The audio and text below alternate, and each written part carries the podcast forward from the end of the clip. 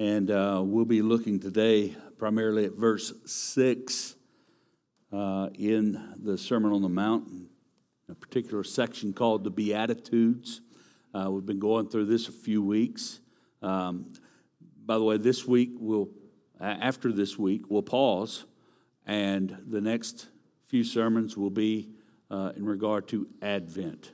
And so uh, they will be centered around the coming of Christ uh, and so we'll be doing that over the next few weeks, and then we'll come back and jump in at verse 7 of the Beatitudes. So just to let you know uh, where we will be uh, for the next few weeks. As we've been going through this, one thing that we've uh, pointed out is that the citizens of the kingdom of God have particular characteristics, and these eight are those characteristics. Um, we notice in these things that what Jesus is speaking speaks of those who are in the kingdom of God. This isn't how to get in the kingdom of God, although the things we find there do help us see that, like being poor in spirit, the poverty of spirit that we must come to God knowing we have nothing to offer.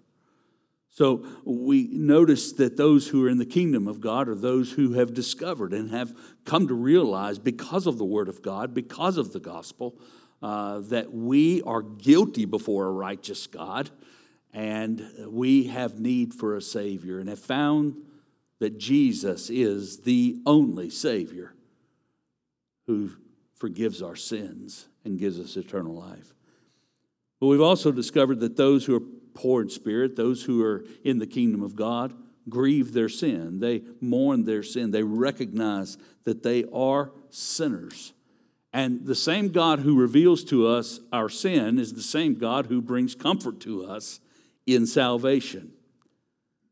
And so, characteristically, we are comforted uh, and walk through this life in a comforted sense, knowing that we belong to the living God. We also find that it's characteristic of those who are kingdom citizens that they are meek.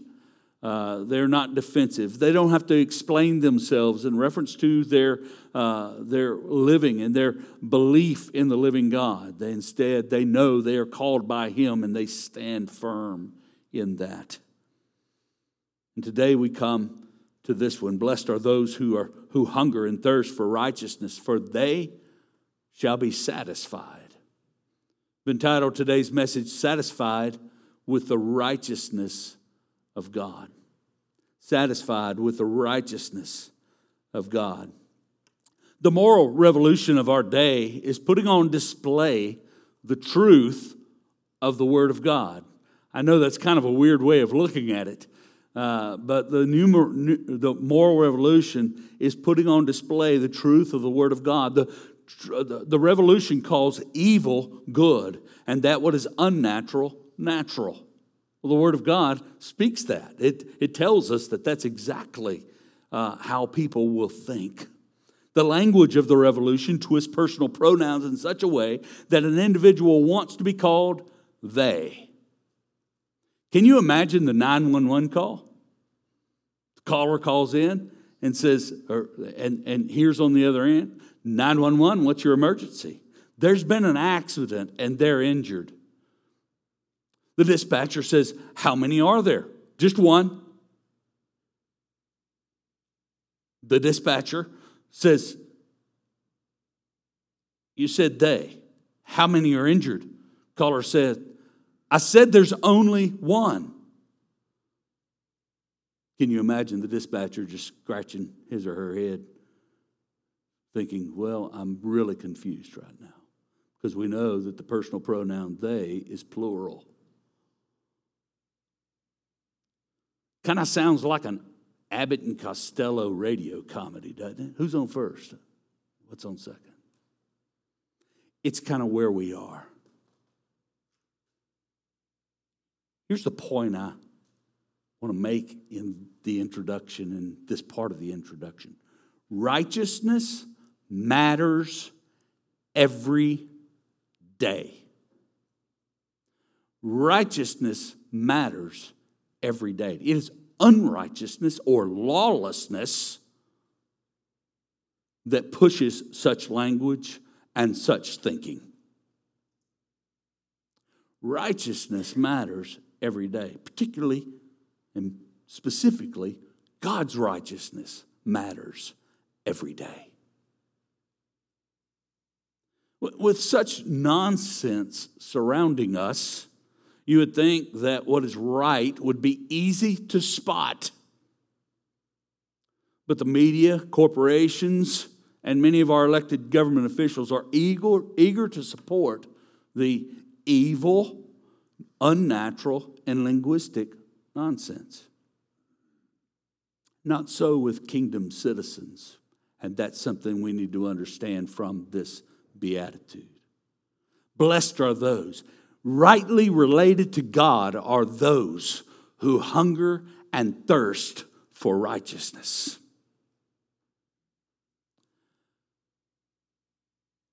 As kingdom citizens, we recognize that abortion by any other names, like women's health care, is still abortion. We know that one born male is still male. One born female continues and remains for all their life female.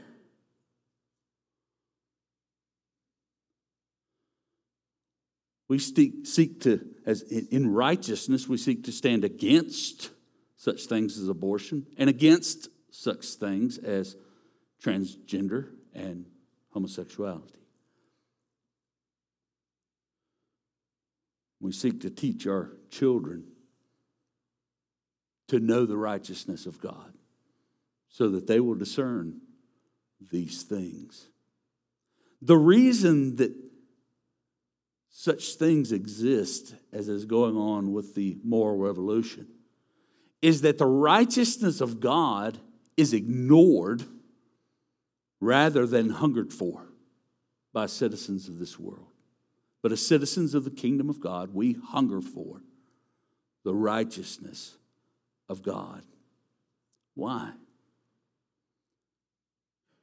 We have found satisfaction from God and our passion in life is to know Him in the struggle to be like Him in the midst of this chaotic, sin saturated, self gratifying world. I'm going to say that again because I want you to get this part. We have found satisfaction from God, and our passion in life, there's hunger and thirst. Our passion in life is to know Him in the struggle to be like Him in the midst of this chaotic, sin saturated, self gratifying world. So, as we look at this beatitude, we need to know righteousness matters every day. God's righteousness matters every day, or else we're lured away from Him into worldly thinking. Today, I want us to look at this, and I'm going to probably cut this a little shorter today than I usually do. Um, well, I'm not probably, I am. Um, and, uh, but our, our three points are this What is righteousness? What is righteousness? It's just a question, and I'm going to seek to answer that. Next, what does it mean to hunger and thirst? What does it mean to hunger and thirst? It seems like a strange question, but we're sitting here among people who haven't experienced much hunger and thirst that couldn't be gratified pretty quickly throughout our life. And the last, we are satisfied with God's righteousness. I'll conclude with that and give a couple of points of why that's important. So, first, what is righteousness? Righteousness is a major theme in the Sermon on the Mount. Uh, we find here in the verses that follow, verse 10, uh, it says, Blessed are those who are persecuted for righteousness' sake, for theirs is the kingdom of heaven. Think it's important to understand that what we are passionate about, what we hunger and thirst for, God's righteousness, has the potential, and actually, Scripture tells us that those who seek uh, to follow God, seek to live righteously, will suffer persecution. So it says here that what, what we're hungering and thirsting for leads to a persecuted place, place of not being liked, a place of being reviled. Uh, in verse 20, it says this For I tell you, unless you, uh, your righteousness exceeds that of the scribes and Pharisees, which was rule following, 613 laws of the uh, Old Testament, uh, interpreted by uh, the rabbinic councils and so forth, uh, unless your uh, righteousness exceeds that of the scribes and Pharisees, you will never enter the kingdom of God. How do we exceed that? Through faith in Jesus Christ and living to be like Him. So we see this theme going on that it's throughout here in chapter 6, verse 1 of Matthew.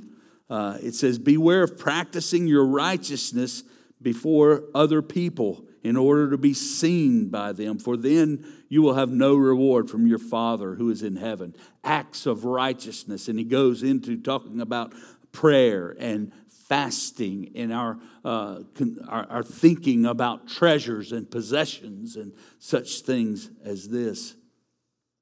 And so he's talking about acts of righteousness and the, the practice of righteousness. And uh, he's talking about religious activity rather than uh, relationship with the Father.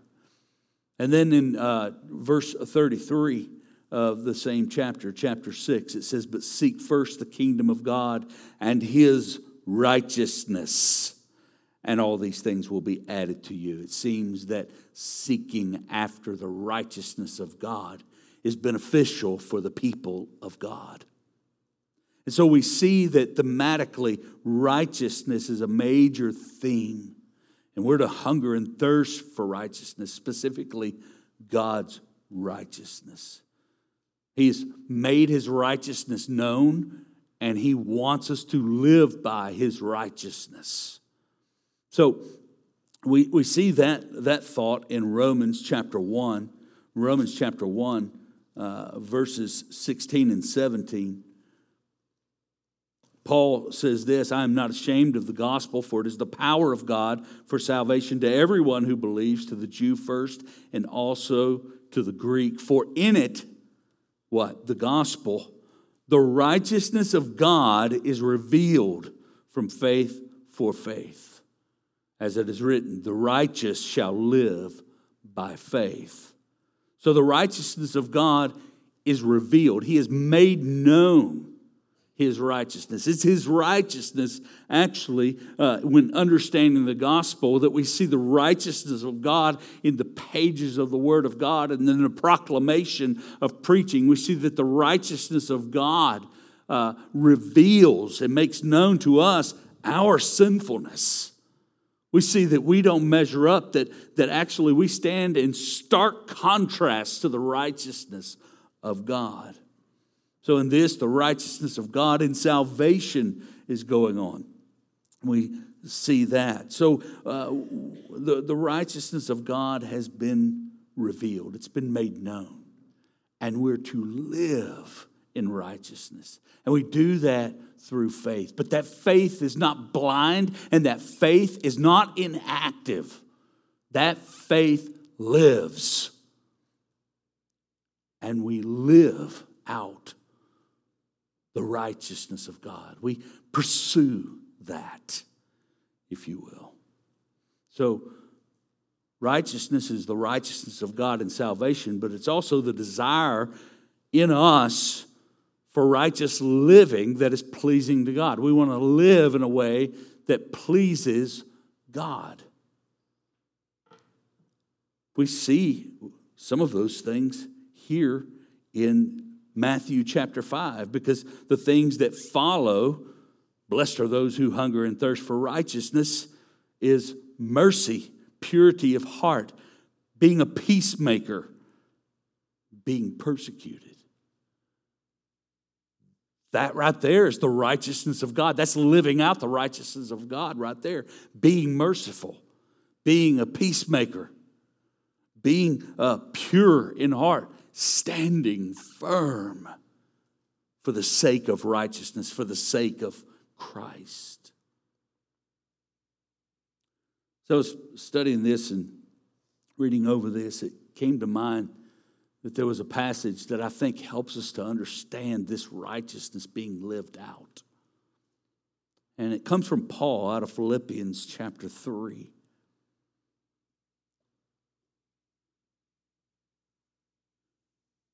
In Philippians chapter 3, Paul says, I don't, I don't have any confidence in the flesh. I could have, but I don't.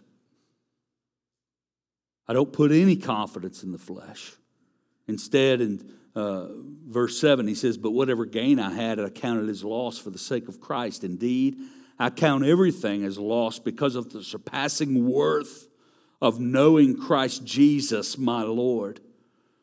For his sake, I have suffered the loss of all things and count them as rubbish in order that I may gain Christ and be found in him, not having a righteousness of my own that comes from the law, but that which comes through faith in Christ, the righteousness from God that depends on faith. Paul said, I don't put confidence in the flesh. Man, I am a Hebrew of Hebrews. I'm from the tribe of Benjamin. Man, I, as far as a Pharisee, man, they didn't find anything wrong with my living. But I'm not going to boast in the confidence of the flesh, the things that I could do in the flesh. I boast in Christ and the righteousness of Christ that is found in faith. So, righteousness is the righteousness of God and salvation, the desire for righteous living to please God, but also the longing for righteousness everywhere. That was what Paul wanted. He wanted the gospel everywhere. And we want righteousness everywhere, and we realize that it's not.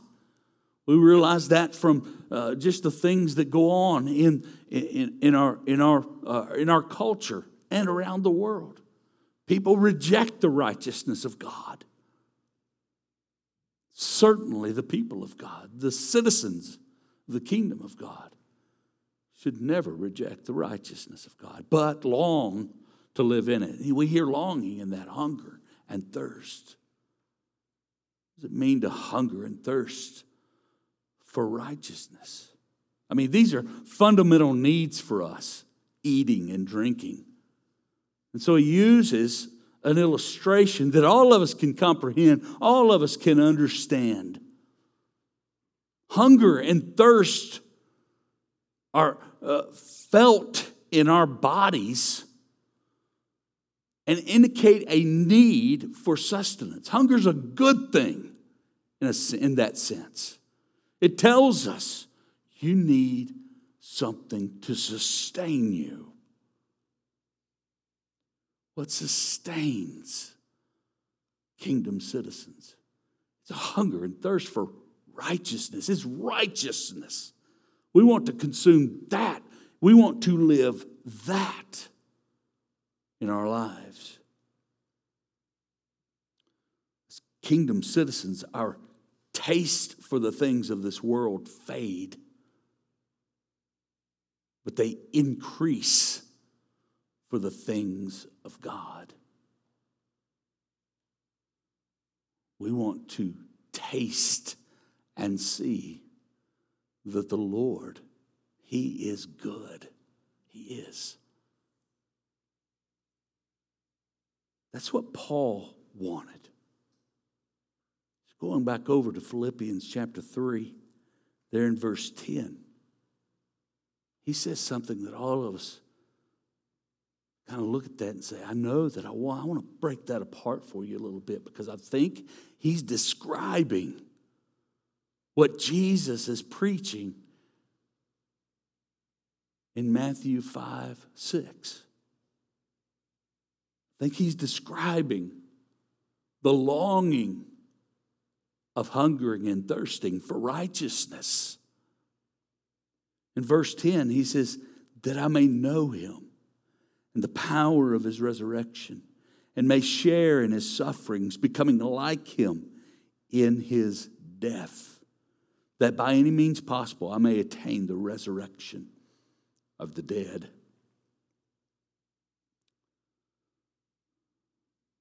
So we look at this, we see that Paul is, has already stated that he lays aside the things that, if retained, would deprive him from Christ. The things of this world, the things of his pride, the things of the confidence in the flesh. And here he's saying in verse 10 that he wants to experientially know Christ as Savior, friend, counselor, intercessor, master, king. He wants Jesus to be everything in his life.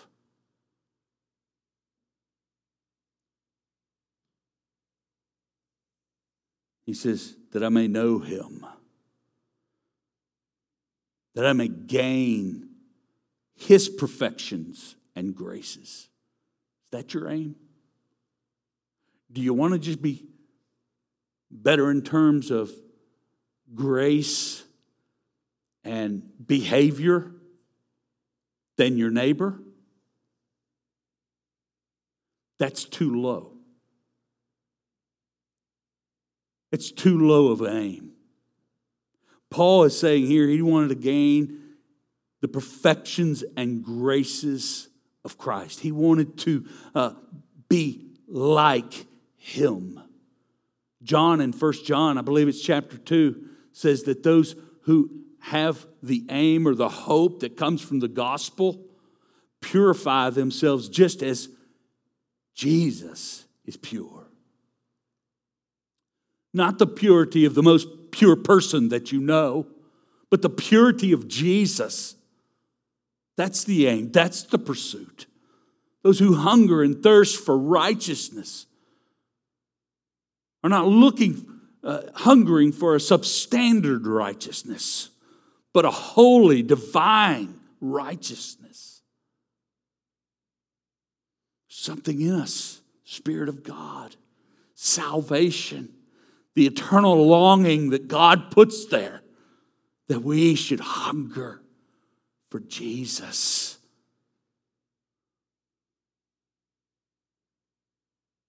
I thought about a pie illustration right there, but I decided against it.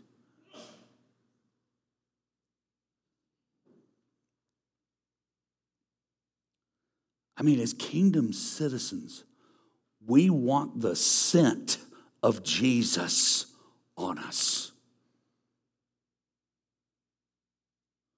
That's what we want. We want to smell like Him. My grandmother wore some of the strangest smelling perfume you could ever imagine. I don't know what it was, but if you were wearing it, I would know it. And my grandmother, man, we'd come over to the house, and it didn't matter when it was, she had it on. And she would hug you. Rest of the day, you smelt like that woman. I mean, you had that all over you and you could not get it off. Everywhere you went, people were going,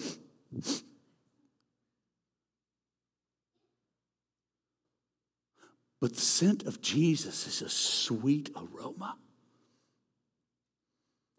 to the people of God. But it is death to those who are perishing.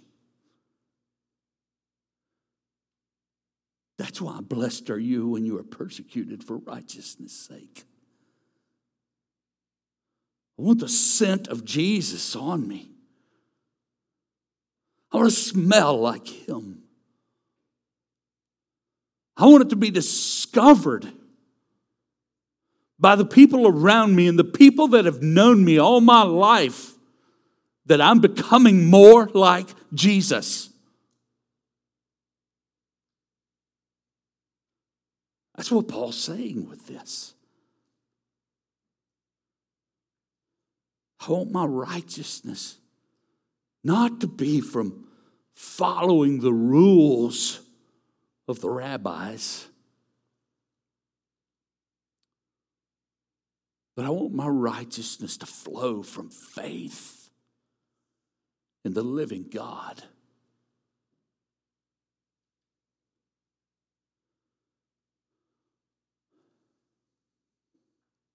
He says here, that I may know the power of his resurrection.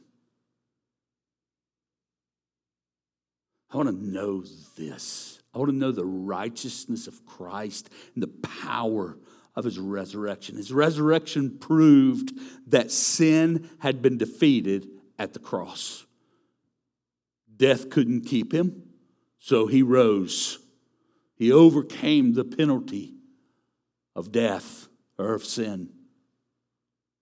And that points back to the cross and say what happened on that cross, the work that he did on that cross was effective to forgive your sin. Because he bore the wrath on that cross. And Paul saying, I want to know that. It was sin that was broken there. Paul's saying he wants the power over sin in his life. That's what he's saying with that little phrase to know the power of the resurrection. I want to know the power over sin. Do you hunger for that? Do you hunger for, for sin to die in your life?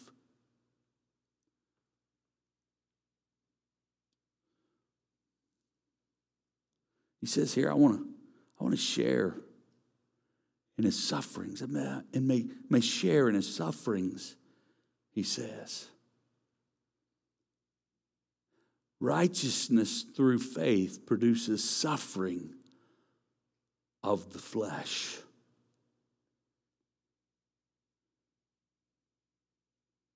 He, he's not suffering in a substitutionary way. He's becoming like him in his death. He's killing sin, putting it to death. And I expect, Paul is saying, the sufferings that I have endured and that I will endure. In other words, my hunger for Jesus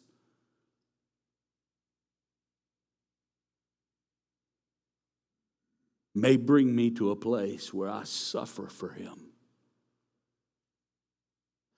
And that will be a joy.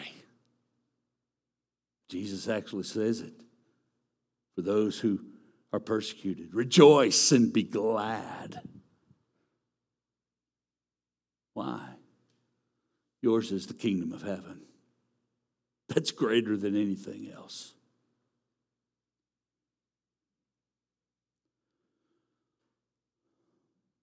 Paul is saying in this, I want to just be empty of myself and to be full of Jesus. Jesus is saying, blessed in right relationship with God are those who hunger and thirst for righteousness. They hunger and thirst for the things that are pleasing to God. They hunger and thirst for the righteousness of God to be spread throughout the world.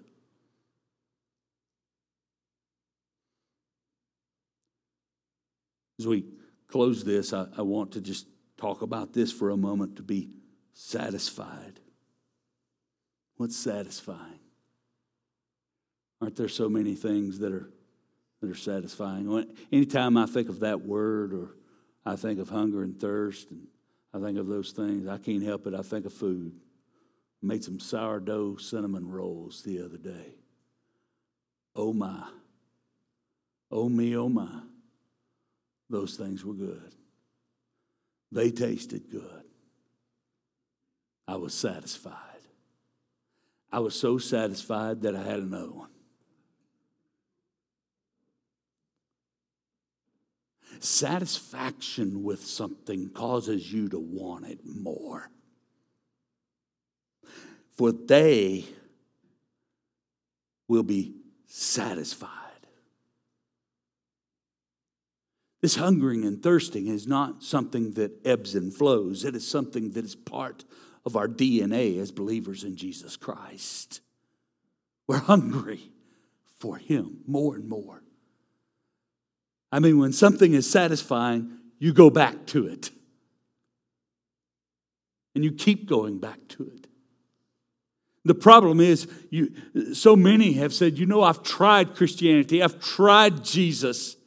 It just didn't work for me. It's kind of like you weren't satisfied. So they didn't go back. You see, they're expecting some satisfaction that comes from the world, but the satisfaction that comes from the living God is overwhelming to the one who has tasted and seen that the Lord is good. Come, everyone who thirsts, Isaiah said. Come to the water and drink. Jesus said on the last day, if anyone is thirsty, come to me. And out of his inmost being will flow rivers of living water. You'll be satisfied. You won't want to stop drinking from this fountain. Whether life is good or life is tumultuous, the living water of God satisfies. It's so important because righteousness, the righteousness of God, matters every single day. Because if it's not lived out, you end up with a society and a culture that looks much like the one that we live in today. And the Bible instructs us as believers that we're to stand in stark contrast to the world. Nobody will ever discover that you are becoming more like Jesus if you have the scent of the world on you.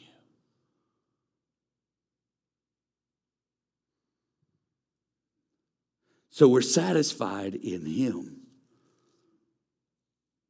This righteousness that lives to please God, this righteousness that comes from faith,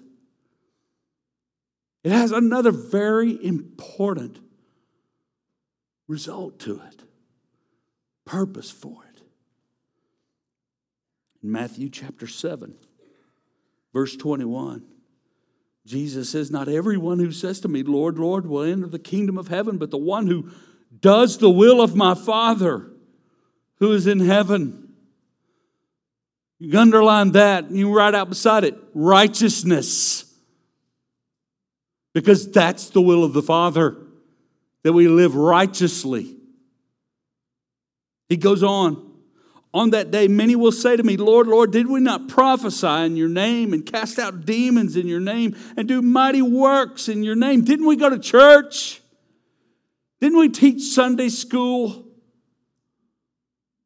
Didn't we get all the perfect attendance little pins that hang down? Some of y'all don't know what I'm talking about with that one. Didn't we do all the right stuff?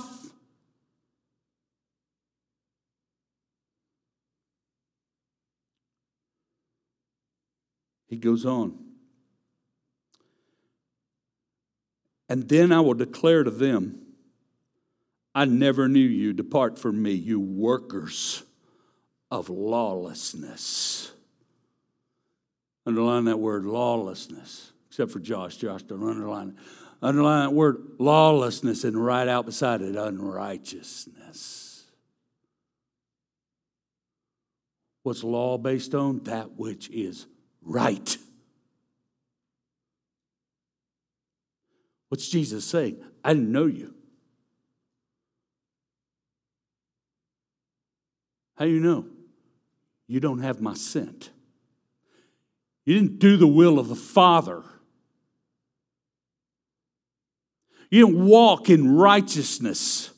It wasn't the pursuit of your heart. The passion of your life was you. The passion in your life were things. The passion of your life was not my righteousness. You didn't seek to do the will of the Father. You didn't hunger and thirst for God's righteousness. You hungered and thirst for your own righteousness. And that will not get you into the kingdom of heaven. On the other hand, there are those who do the will of the Father. They do the will of the Father in that they live out the good works that God planned beforehand for them to live out. They uh, live out the things of mercy and peace and purity of heart, and they're pursuing those things. Uh, if you will, listen to Paul one more time. There at the, in that same passage in Philippians chapter 3 in verse 12, he says, Not that I've already obtained this or am already perfect. Can't we all say that with Paul? Can we all say, man, I'm not perfect. I hadn't attained these things. These are things I'm in pursuit of. He's alive writing these things. He's in pursuit of the death of sin and the power of God and the newness that comes with the righteousness of God. He's in pursuit of those things. He said, I hadn't got it all yet. I haven't obtained it yet, but I press on to make it my own because Christ Jesus has made me his own. I keep pressing on. I keep seeking. I keep hungering and thirsting for the righteousness of God.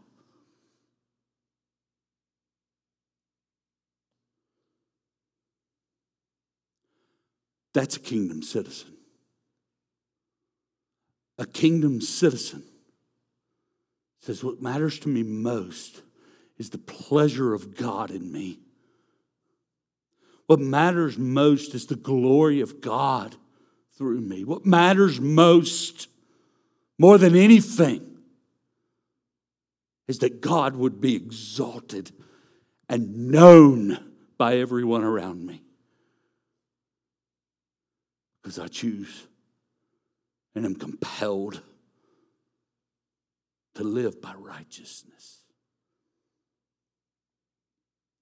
Hunger and thirst for righteousness because the righteousness of God matters every single day.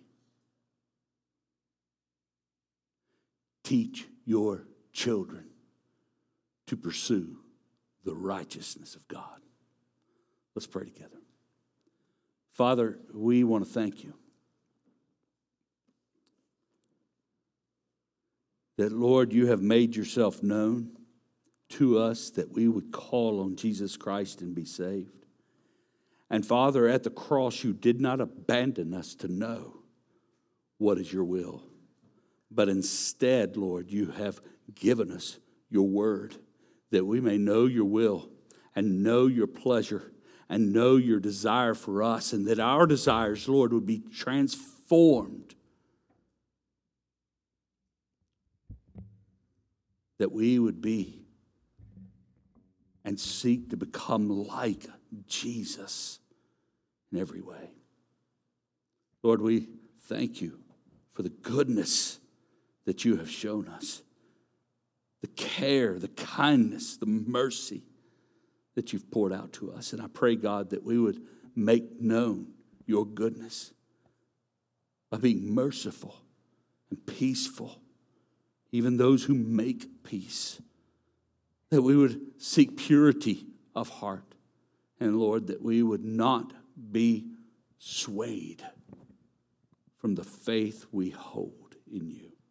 We pray this in Jesus' name. Amen.